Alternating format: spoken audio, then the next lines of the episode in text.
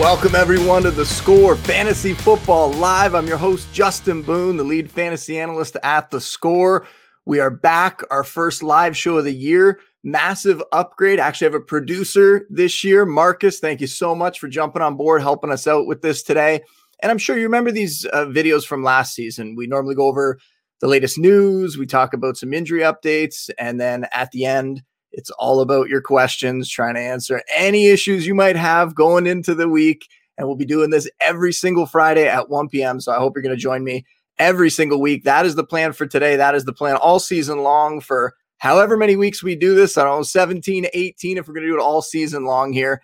If you want more, as always, download the Score app. You can follow me on Twitter at Justin Boone.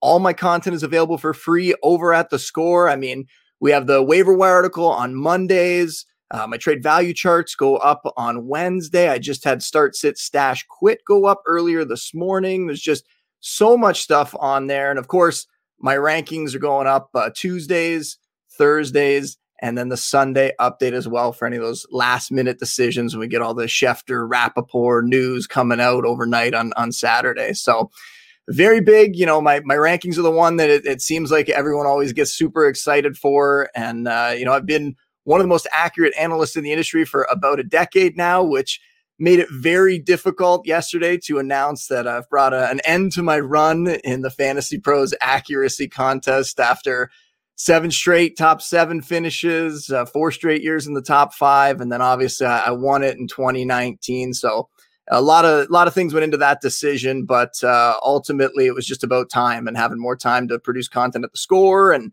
have more time to answer your questions on Twitter and help you win fantasy titles. So uh, that's the big one. It's tough to say goodbye to that. There's a lot of great people in that contest, and Fantasy Pros does a good job running it. So I wish them nothing but luck.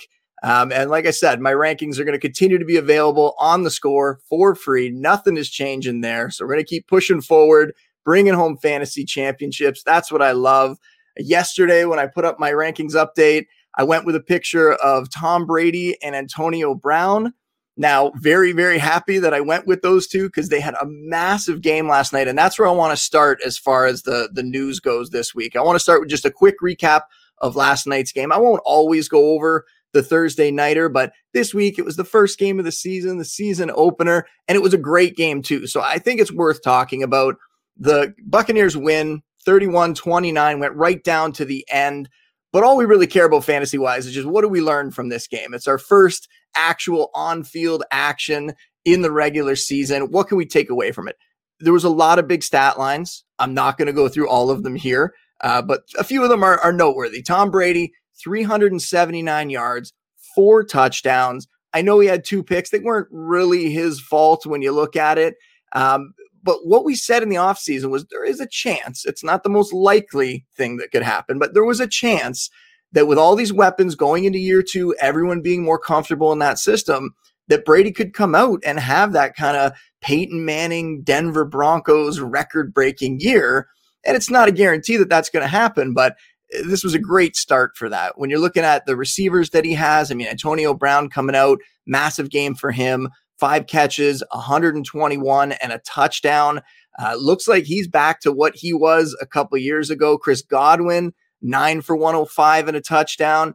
Wasn't a, a flawless performance from him, but definitely a, a, good game. I mean, he had a fumble. There were some issues there, but Godwin is a, an outstanding player. So love to see that. Love to see that first game. And then Gronk kind of surprised us with eight for 90 and two scores. So Godwin's value doesn't really change.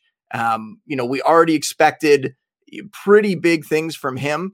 Um, but Gronk is a guy that comes out and has that that big performance, and now you got to look at him as maybe a back end tight end one. I don't think there's any way that he's going to go out and challenge, you know, get back to where he was five six years ago and challenge Kelce and Kittle and Waller up at the top. But Gronk could definitely put up a season as a, a mid to low end tight end one last year after he knocked off the rust in the first month. He was a top six fantasy tight end the rest of the way from week five or so on. So he's a guy that's going to mostly be about touchdowns, not about volume. He's not going to have this many yards in every game, but Gronk is is definitely somebody that uh, we're liking this season.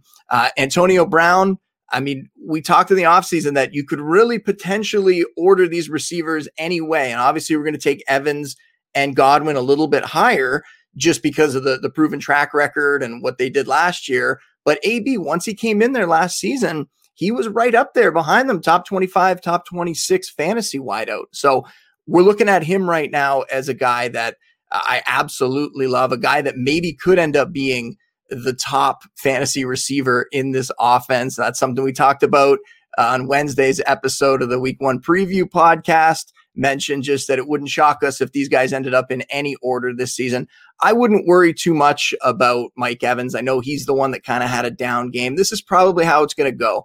Somebody's going to be the one that's kind of left out in the cold each week. Not everybody's going to be able to go off and have a touchdown and 100 yards. So this week that was Evans. There'll be some bad games here and there, I'm sure, for AB and for Godwin. But overall, you want pieces of this passing attack. And maybe this is an opportunity. I'm sure everybody will be telling you to buy low on Mike Evans.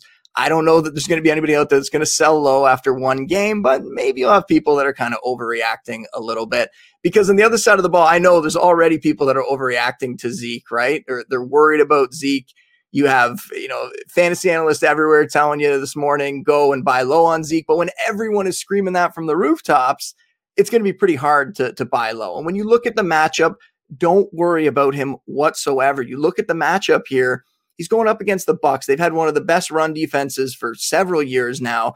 Probably end up being the best run defense in the league. And it just so happens that that matchup came in week one. So don't worry about him. The schedule will get better. Zach Martin will eventually come back as all pro guard. Things are going to get a lot better for Zeke. Not concerned about him whatsoever.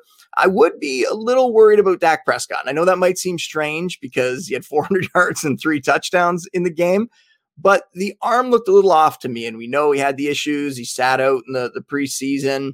Uh, even said last night he's going to continue to get MRIs during the year just to kind of keep tabs on where that injury's at didn't really look like he had the, the full power in the arm. Now, he still got by last night. He's a great quarterback.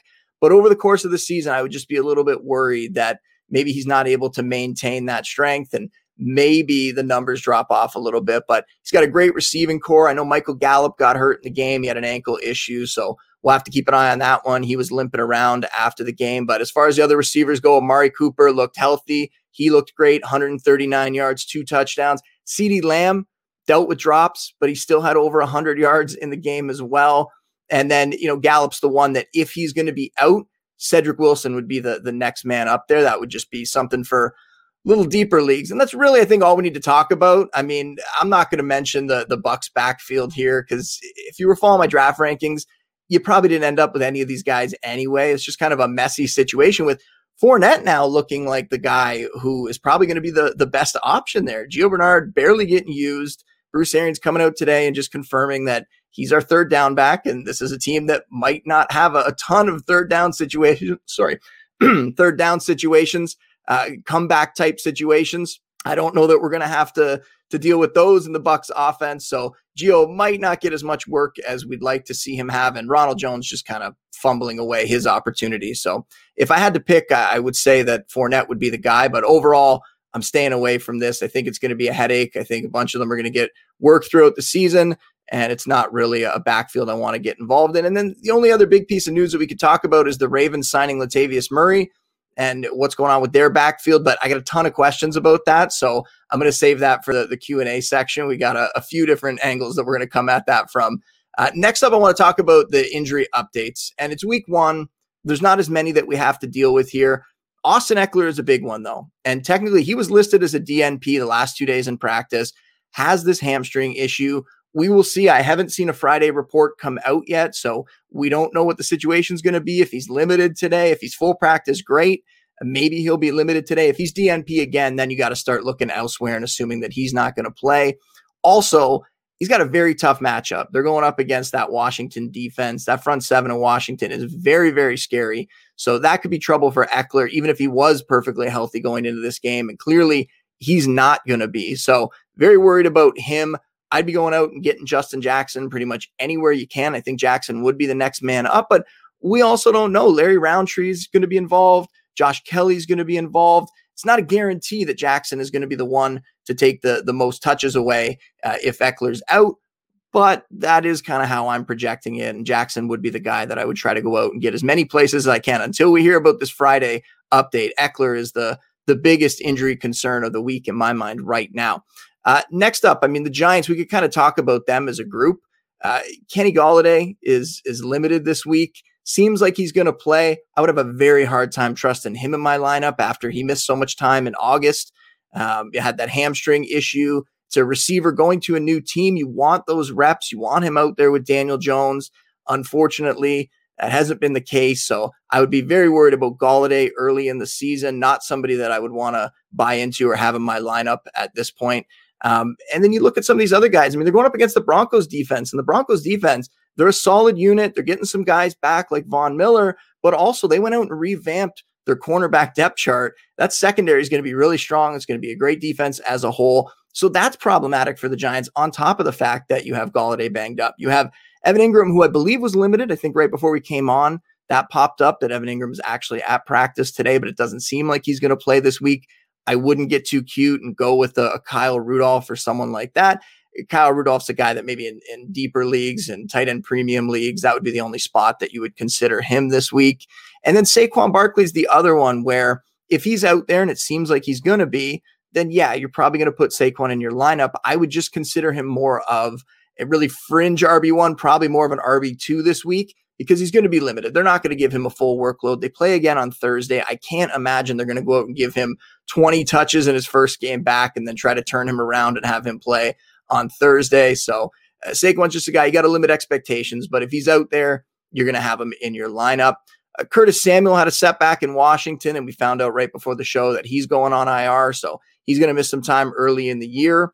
And that's just really unfortunate situation. It's a groin injury that went back to OTAs. He missed so much time in the offseason. Another receiver with a new team. Yeah, he knows the system, had time with the coaching staff in Carolina, but it's really unfortunate for a guy that we had a lot of high hopes for. This is a guy that could definitely put up big numbers last year, a top 25 fantasy receiver, going to an offense that we love so much, so much explosive speed there in Washington. And now Samuel's not going to be a part of it. So you look at guys like Dyami Brown, very excited about, and even Adam Humphries. That's one for much, much deeper leagues and, and PPR formats specifically. But Brown is somebody who could definitely take advantage and make some noise here with more playing time. Uh, a rookie that flashed in the preseason and a guy that I liked quite a bit uh, coming out. So he's somebody that you want to maybe get in your lineup as a flex this week if you're a little desperate in week one. Normally you aren't, but could be that situation. And then Humphries, a slot guy, but you got to remember he's got the chemistry with Ryan Fitzpatrick going back to their time in Tampa. So keep that in mind. If Humphries comes out and puts up a big game, don't be surprised at all. Those are really the big injuries. I mean, there's other guys like Tre'Quan Smith or Nelson Agholor that we're monitoring. Um, you're not really going to have them in your lineup in week one anyway, but keep an eye on them just because it could impact some of the other guys in their offenses as far as a Marquez Callaway or Jakobi Meyers. We could see more targets go to those guys if Agholor or Tre'Quan Smith are out. Uh, week one is a little easier for the injuries. I mean, most of your, you know, your lineups should be healthy. So I don't think we need to go any deeper here on this list, even though I have a few more names, but there's still so many questions out there. So let's get to your questions because that's the the big part of this show. Let's let's get ready for them here. At Yazanto Who's the best bet to win the Ravens backfield now that Latavius Murray is signing with the Ravens? And like I said, we had so many questions on this, so let's try to get through them all. Uh, for this week, I still think it's it's Ty'Son Williams. Sorry, um, I think he's the guy. The team really likes him. They'll give him a shot to prove himself this week. I don't know whether Latavius Murray will be up to speed. You also have Devonta Freeman just showing up, and Le'Veon Bell. The last thing we saw today is that he's kind of got his got his legs under him apparently, and that fits with what we've seen from Le'Veon Bell the last year or so. That probably doesn't have too much left in the tank there. And the fact that they brought in all these veterans is kind of concerning for Ty'Son Williams because it just tells you that they don't really think he could be the guy. They'll give him a shot this week. He knows the playbook the best. He'll go out there. It's a nice matchup against the Raiders. So maybe if he goes out and has a big game, they'll continue to give him some run. This is a backfield where we know they're going to use multiple guys, right? They're going to have two, maybe even three backs involved, but likely two. That was the setup going into the season where we expected it to be J.K. Dobbins and Gus Edwards. Dobbins goes down with the ACL tear. Gus Edwards gets promoted. So does Williams. And then all of a sudden, Edwards also goes out with an ACL tear a week or so later. So now Williams is, the guy in week one and somebody who I would play as sort of a, a back end RB2, just because we don't know how much a Latavius Murray or anyone else is going to be involved this week. And then moving forward, it just depends what Williams does this week. If, if he plays well, I think week two, he'll still be the lead back there. If he just is okay or if he stumbles a little bit, then obviously Latavius Murray will come in. And that's probably the most likely scenario that we end up with a situation where Latavius Murray is the lead back. He's that kind of north south runner that they really like there, and a guy with a lot more experience, obviously, than Williams. So they could go with him as the lead back and then Williams sliding back into that number two role. And when I wrote up the waiver wire this week and I had Williams featured, when I did the trade value chart, we didn't have a, a, Gus Edwards injury at that point. So I was just looking at Williams as that number two, and that's a role that he could still be valuable and he could give you some flex numbers uh, there. So uh, basically, you know, it's a, a situation I've talked about this before that the Ravens backs are they're not going to get a lot of work in the passing game, so they're very touchdown dependent, and we'll need them to score. Now, going up against the Raiders this week, definitely think we could see some touchdowns on the ground there, no matter who's back there, and I think it's going to be Williams. So uh, I like I like him in your lineup as maybe a really risky RB two, but better yet, a, a flex play. At Ill Mickelson in leagues with rolling waivers, how many Ravens running backs are worth the number one? Always tough to burn it when there's so much to be had in the first couple weeks. This always depends on your roster construction. So if you think, you know, if you're thin at RB, eh, then I would use it on Murray or Williams, kind of in that order. If you don't need help at running back, then don't waste it on those guys. I mean, there'll be better options, like you said. So keep an eye out in the coming weeks and see what else you can get. But you'd have to be pretty thin at running back, I think, at this point to go out and use the number one on either of those guys, just because they're not going to step up like an Alexander Mattison or even maybe a Damien Williams would. They're not going to blow up like that.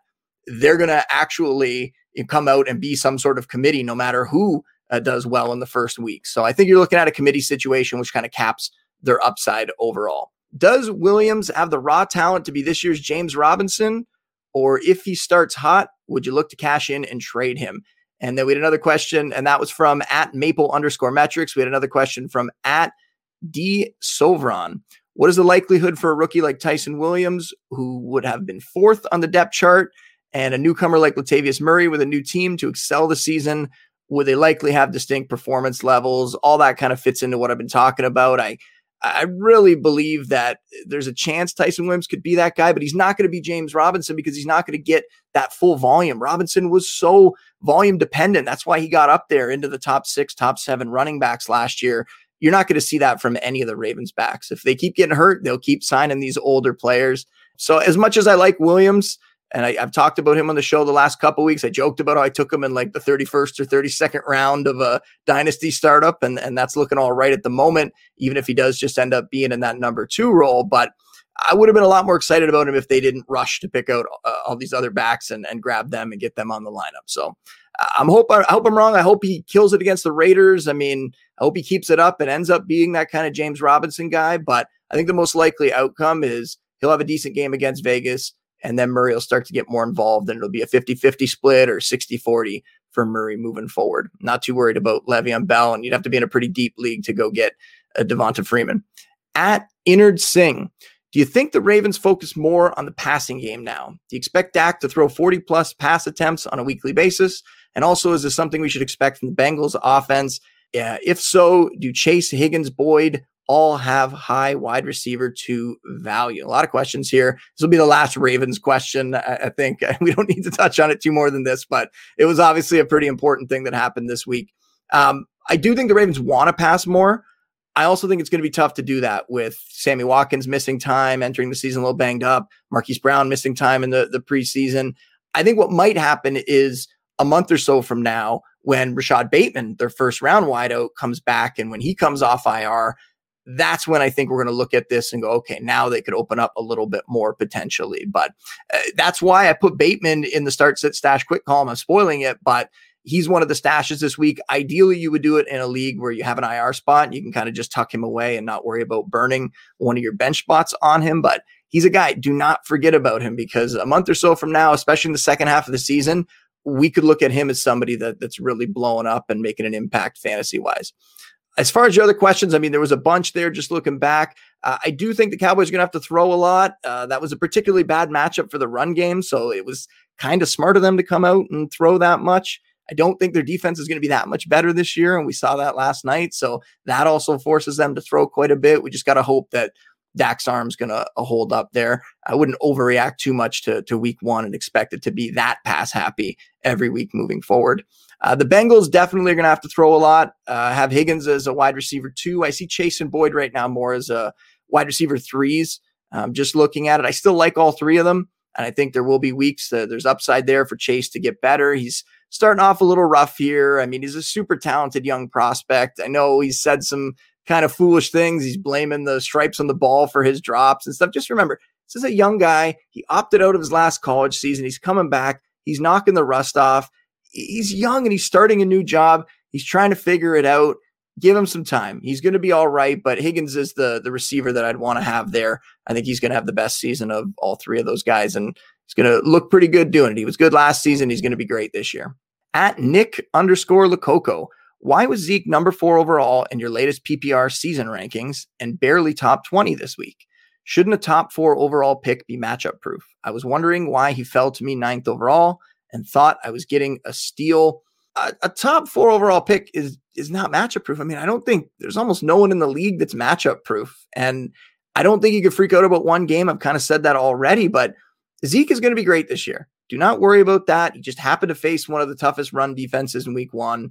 Um, you know, didn't have Zach Martin there, all that stuff I talked about off the top. So uh, overall, he's still a top five back. But if you looked at my weekly rankings, you would know that this week I kind of called the bad game. I had him down outside of my top 13, 14, like you said, kind of barely in the top 20.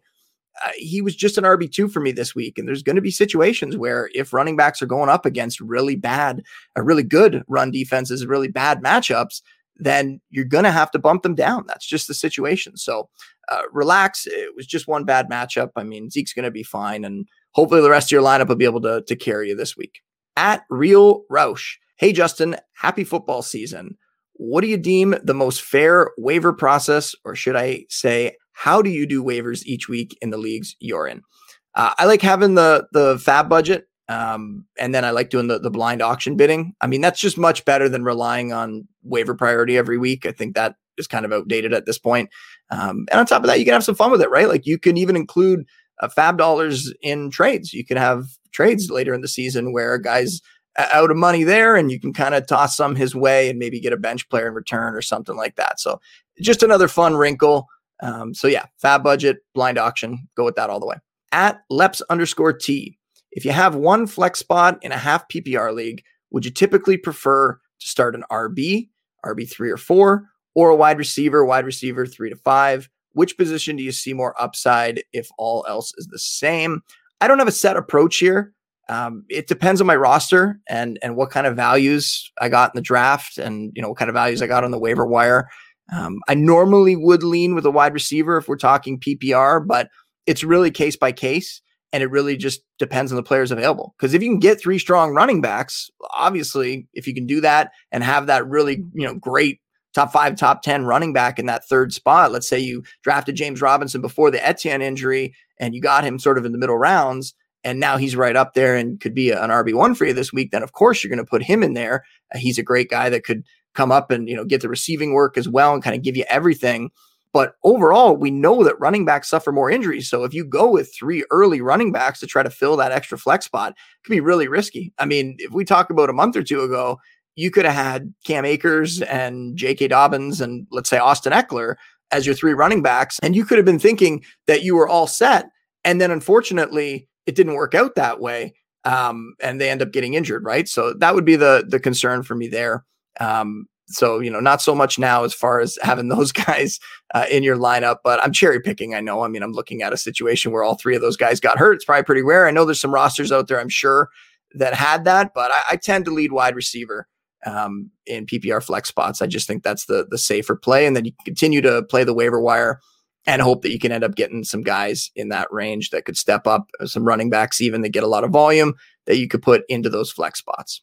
At TWDMR2, super thin at running back in a PPR league. Who's the best stash? Ahmed, Penny, Darrell Williams, Marlon Mack, or Boston Scott? Thanks. Appreciate the work you do. Okay, so if you're super thin, as in you need somebody this week as your RB2 or, you know, in a, a flex spot, that kind of thing, I would go Boston Scott. I think he could be like the temporary fix for you, could at least get you some points. Uh, he worked in with the first team, was catching passes. Miles Sanders was having some drop issues. So they're going to get Boston Scott involved early in the season. So you can get him out there and, and use him. If you're looking for just pure upside, I would probably go Rashad Penny. And I hate saying that because he's somebody that I don't know that he's going to stay healthy. But I think when you look at the Seahawks offense, injuries have really been the only thing that have held Penny back. So if he can actually stay healthy, and it's tough to predict injuries, even for a guy like him that's been hurt all the time, if he could stay healthy and we see something happen to Chris Carson in that offense, I really think Penny could still blow up. The possibility is there. Uh, Ahmed is kind of great for that too, because if Myles Gaskin goes down, I don't see Malcolm Brown stepping up. I see Ahmed kind of jumping into that lead back role, and then Malcolm Brown just kind of maintaining that short yardage kind of complementary back role that he'll have. So Ahmed, we know last year was able to put up some good fantasy stats as well when he got in there. So keep him in mind. At Komet the Frog, it's a great name. Hey Justin, I know you're a big Bills fan and keep a close eye on them. So in your opinion, if you could only have one of these running backs in a PPR league, who do you think will have a higher fantasy output this season? Moss, or Singletary? I don't have a great answer here for you. I know you're coming to me, the Bills fan. You think I got all the answers on this one, but I don't really expect either guy to emerge as a regular fantasy starter. And I think that's something that I've uh, held all off season long. I think there's potential, especially if an injury happens to one of them, that the other guy could jump up. But trying to predict which one's going to get injured is kind of foolish, even though, you know, Zach Moss has been a little banged up in the offseason and got hurt last year. Singletary looked really good in the preseason.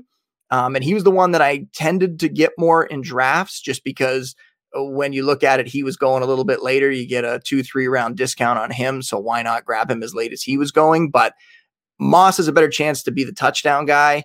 And that's what I would be chasing because if there was some situation where they decide not to run Josh Allen at the goal line, it would be Moss, not Singletary. I don't think Singletary has a, a path to have, you know, a double digit touchdown season. I don't think that's going to happen. So if you're looking for that, I would go with Moss, but because Singletary is so much cheaper, he's the guy that I end up with uh, a lot more often. At Duck Sports Sat, what is a reasonable timeline to expect production from a rookie to keep them rostered in redraft leagues? Thinking of a player like Carter or Marshall, where you don't have a lot of draft equity, are you willing to cut them after week three, four, or five? This is a great question. Really, it's going to be case by case. It's not about the production over a certain time frame. You know, as much as everybody wants to look at that, I think it's more about how they look. And I think it's more about how their situation actually looks, right? So you see a guy like Tevin Coleman, you see Ty Johnson, they come out. If they struggle in week one, then I would be much more willing to hold Carter longer, assuming that those guys aren't going to be the long term answer. And then he will get his shot at some point, right? That would factor in to your decision. Uh, Marshall looks like a guy that's definitely pro ready. Uh, he looked that way in the preseason, but you know, if he's not seeing targets early in the year and some of the concerns about Robbie Anderson and DJ Moore and CMC kind of soaking up most of that work and him not really getting as much opportunity, if that happens in the first few weeks of the season, then yeah, then you can move on. Even though he's a talented player, you don't want to be holding him at that point as a stash if an injury happens. So you kind of just got to do that calculation case by case on your own there. But I would be judging based on how they look on their limited opportunities, do they look like they belong out there? Because that's a big thing for the rookies. You know, you can kind of judge that a little bit in the preseason, but really once the the bullets are flying in the regular season, that's when you'd look at that. And then the scenario, just what does that look like for them? You know, do you see a reasonable path to them getting a lot of work eventually? That's how I would approach it there. At Corey and a ton of numbers after it. Do you think Deshaun Watson is going to play this season? And if so, with what team? I don't. I don't see them trading for him right now. I can't imagine anybody's going to do that. I don't see the Texans playing him this year. Uh, I think if anybody went to do that, the league might put him on the exempt list. So uh, he'll sit out the year. It's, he'll be that weird kind of third QB in, in Houston. And then we'll see what kind of trade talks end up heating up over the offseason when the legal situation should be a little clearer at that point, I would think. And I, he shouldn't be playing right now, regardless. When he has that hanging over him, they can't put him out in the field. It'd be a terrible decision by the NFL. So don't expect to see him in 2021. At Al G's, your rankings to draft, wound up with Waller in the second round, and TJ Hockenson fell to the seventh. So I had to take him. What would you do in this situation? I'll likely be benching Hockenson for someone like Jeudy every week. Hawkinson is too good to bench in a 12 team league. So I like both players. I'm not sure that I would have drafted Hockenson, even though he's a pretty good value in the seventh, but I don't mind that move. What I would do now is I would hold both of them through week one, let the other managers in your league see how bad their tight end situation is, because let's face it, outside of those top five or six guys, it gets pretty ugly at that point. I got full confidence that Waller and Hockenson are going to be pretty solid tight end plays this year for fantasy. So I would wait a week, bench Hockenson for this one as much as that's going to hurt. Let the tight end panic kind of set in with the other managers and then try to get the best offer you can for Hockenson. And if for some reason he comes out and doesn't have a big game in week one, then it extends. You got to do it for week two and, and hope that he has a big game and kind of generate some interest there. But you will get your chance to trade him for something eventually. And if not, if if Hockenson comes out and looks like the next Kittle in week one and you really like what you're seeing, then you could turn around and potentially get rid of Waller and get a much bigger haul for him. So that's how I would play it there. That was it. That was the final question for today's show. Remember, uh, you can find all my fantasy content on the Score app. Download it for free if you haven't already. Uh, my latest there, the the start sit stash quick column that I alluded to a couple times. Uh, that's going to be up every week on Friday. You can go check that out for setting your lineup. If you have more questions, you can always come find me on Twitter at Justin Boone. I'll be doing the, the Twitter takeover, the score main account on Sunday morning at 10 30 a.m. Eastern. So that'll be kind of your last opportunity to get your questions in before kickoff. Other than that, I mean, enjoy the first weekend of football here. We got so much football ahead of us. We'll be back, more podcasts next week, another live show next Friday. But until then, big thanks for all the questions. Big thanks again to Marcus for producing today's show. Big thanks to everybody for tuning in. see you next time. Said leave on time. My baby said leave on time. Leave on time with me tonight.